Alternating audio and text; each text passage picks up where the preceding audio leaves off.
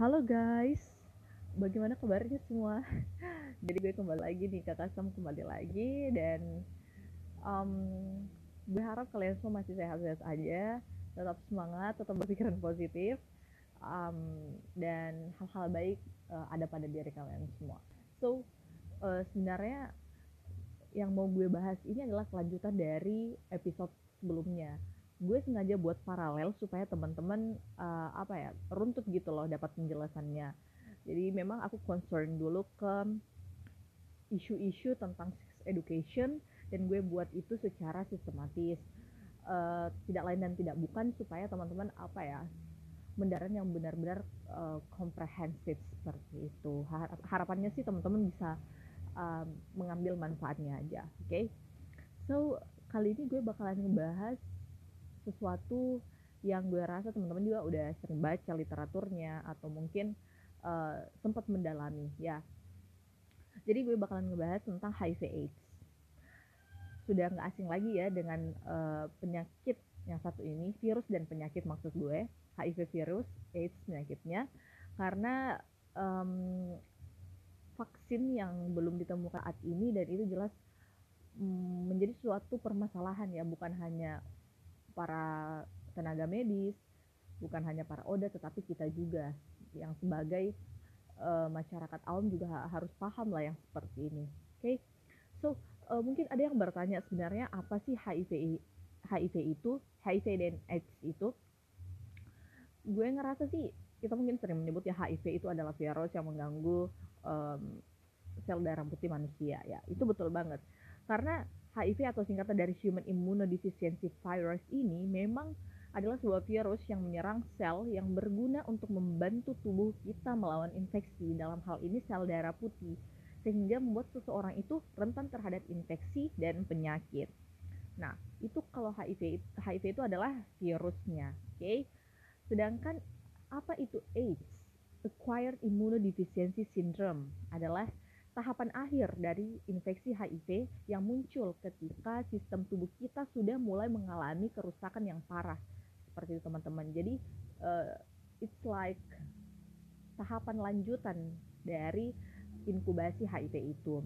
Nah AIDS ini biasanya berkembang minimal 10 tahun pada orang dengan HIV yang tidak diobati. Jadi ini yang sebenarnya perlu di garis bawahi dan dipahami bersama bahwa inkubasi dari HIV ke AIDS itu bukan memakan waktu yang sebentar.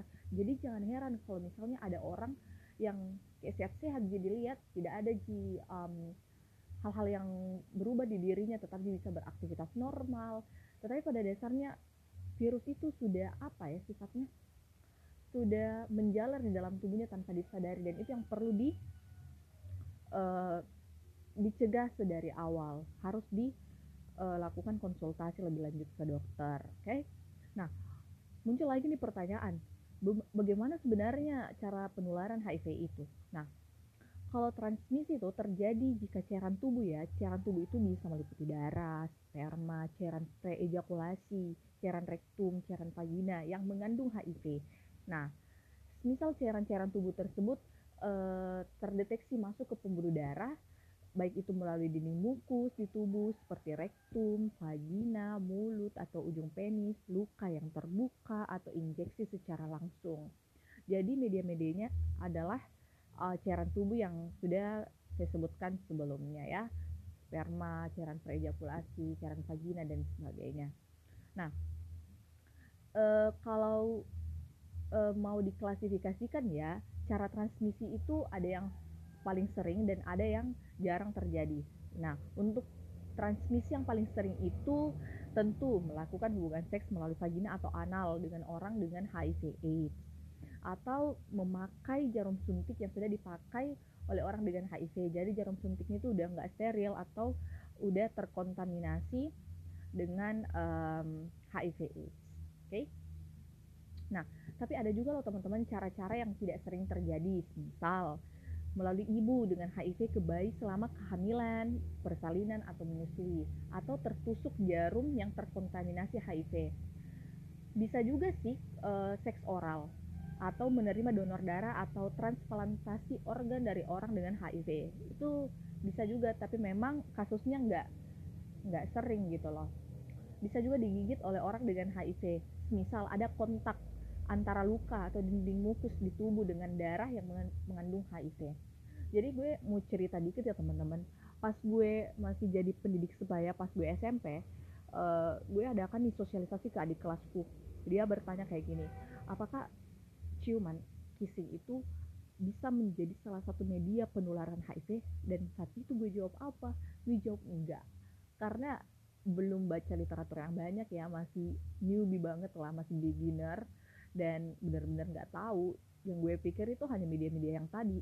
Ternyata bisa loh teman-teman. Misal maaf nih ya di mulut orang itu ada luka. Nah itu kan bisa menjadi media e, penularan apalagi jika darahnya itu mengandung HIV kan? Seperti itu. Jadi bisa loh teman-teman. Harus lebih waspada. Terus uh, muncul lagi nih misal pertanyaan. Siapa saja dong yang beresiko terkena HIV AIDS nah jadi kalau berdasarkan uh, data yang pernah gue baca dari Gen P2P itu um, kalau diklasifikasikan dari atas ke bawah yang paling beresiko itu adalah yang pertama WPS wanita penjajah seks. Yang kedua TPS pria penjajah seks. Yang ketiga waria wanita pria. Yang keempat LSL lelaki seks lelaki. Yang kelima IDU injecting drug user atau bisa juga pasangan riski pasangan risiko tinggi pelanggan PS atau pasangan pekerja seks dan lain-lain yang meliputi dua dua uh, ini ya dua jenis yang pertama WBP warga bidan pemasyarakatan itu bisa atau uh, serodiscordant misal salah satu pasangan memiliki HIV sementara yang lain tidak Nah, oke. Okay. Jadi dipahami ya bahwa memang yang paling beresiko itu yang paling atas adalah uh, maaf wanita penjajah seks. Tetapi yang paling uh, tidak beresiko maksudnya kalau ditakson gitu ya, kalau diurutkan itu yang paling bawah adalah uh, saat salah satu pasangan saja yang punya HIV sementara yang lain uh, enggak. Oke. Okay?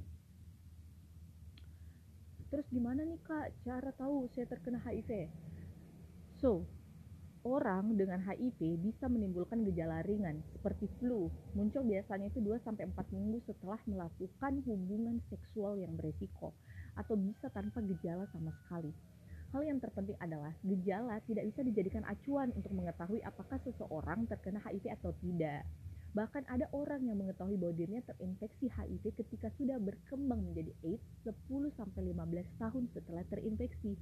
Seperti yang gue jelaskan di awal kan, bahwa masa inkubasinya yang lama itu yang sering, sering kali membuat orang uh, merasa, ah kayaknya nggak ada apa-apa di dengan diri gue, gue baik-baik aja, gue sehat-sehat aja. Padahal virusnya itu udah berkembang di dalam dan itu yang harus uh, dipahami dan perlu dilakukan tindakan sesegera mungkin ya dan cara pasti untuk mengetahui infeksi HIV atau tidak adalah dengan melakukan tes HIV, cek darah atau uh, rapid test. Nah, tes HIV itu paling baik sih dilakukan minimal 90 hari atau 3 bulan setelah melakukan hubungan seksual beresiko. Karena antibodi HIV 99% akan terbentuk pada saat itu. Biasa disebut dengan uh, window period atau periode jendela, oke? Okay? Terus muncul lagi nih pertanyaan terus gimana dong guys cara e, mencegah penularan HIV? Oke teman-teman gue bakalan kasih rumusnya. Rumusnya itu ada 5 A B C D E. Oke okay? the first one A abstinent artinya kita tidak melakukan hubungan yang beresiko. Oke okay? yang kedua B be faithful.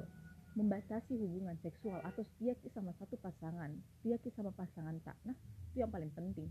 Yang ketiga kondom menggunakan kondom jika berhubungan seksual karena kondom itu bukan hanya untuk mencegah pembuahan tetapi juga untuk mencegah terjadinya penularan IMS termasuk HIV AIDS. D. Drug, jangan menggunakan narkoba. E. Equipment, jangan menggunakan jarum suntik yang sudah terkontaminasi dengan HIV AIDS. A, B, C, D, E. Oke, teman-teman?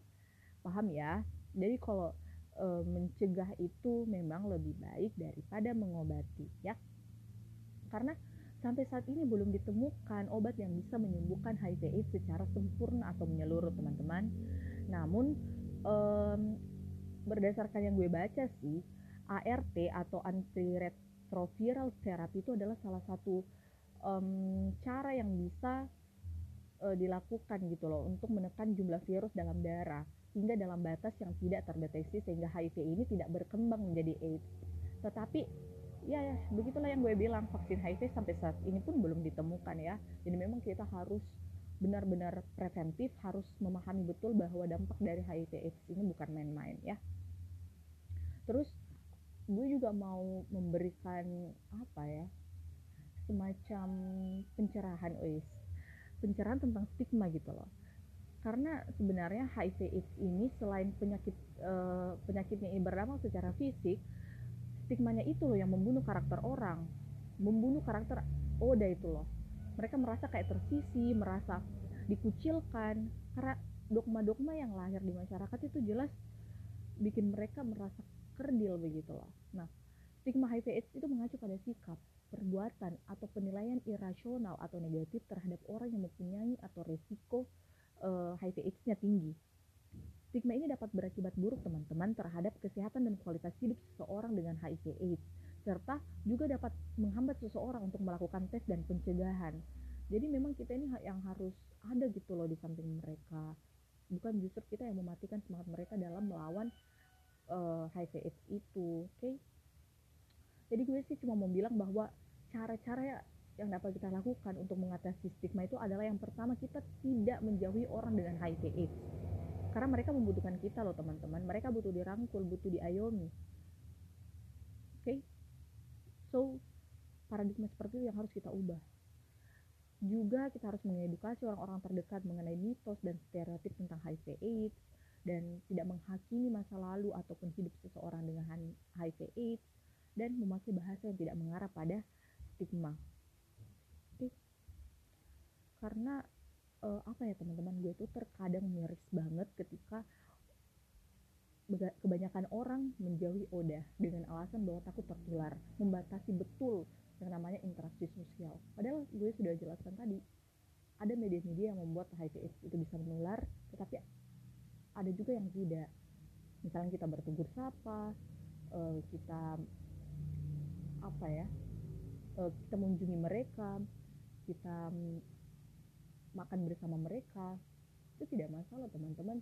Kita bukan kita menghindari virusnya bukan orangnya loh. Dan selama ini memang kita apa ya seolah-olah konservatif terhadap uh, eh, HIV AIDS khususnya nih ya orang-orang dengan HIV AIDS. Kita merasa bahwa kita benar-benar harus jauh dari mereka. Kita harus buat jarak sejauh mungkin dengan mereka. Padahal tidak seperti itu. Karena kita nggak paham sebenarnya terkadang tentang penyakit ini menularnya lewat apa dan tidak menular lewat apa terkadang miris banget sih kalau masih ada orang yang berpikir bahwa kita tuh beda dengan Oda. Padahal sejatinya mereka tuh butuh banget kita loh. Kita nih yang harus merangkul mereka yang memberikan support memberikan dukungan moral atau material. Karena nggak ada orang yang mau terkena penyakit ini. Dan yang selalu gue pikir bahwa tiap orang punya fase dalam hidupnya yang memang nggak mulus. Ada yang apa ya merasakan pahit getirnya ada yang terjerumus dan itu semua kita nggak ada hak untuk menghakimi teman-teman jadi gue cuma berpesan bahwa kita harus menghilangkan stigma-stigma buruk itu dan mulai untuk uh, benar-benar memahami konsep dari menjauhi virus dan tidak menjauhi orangnya oke okay?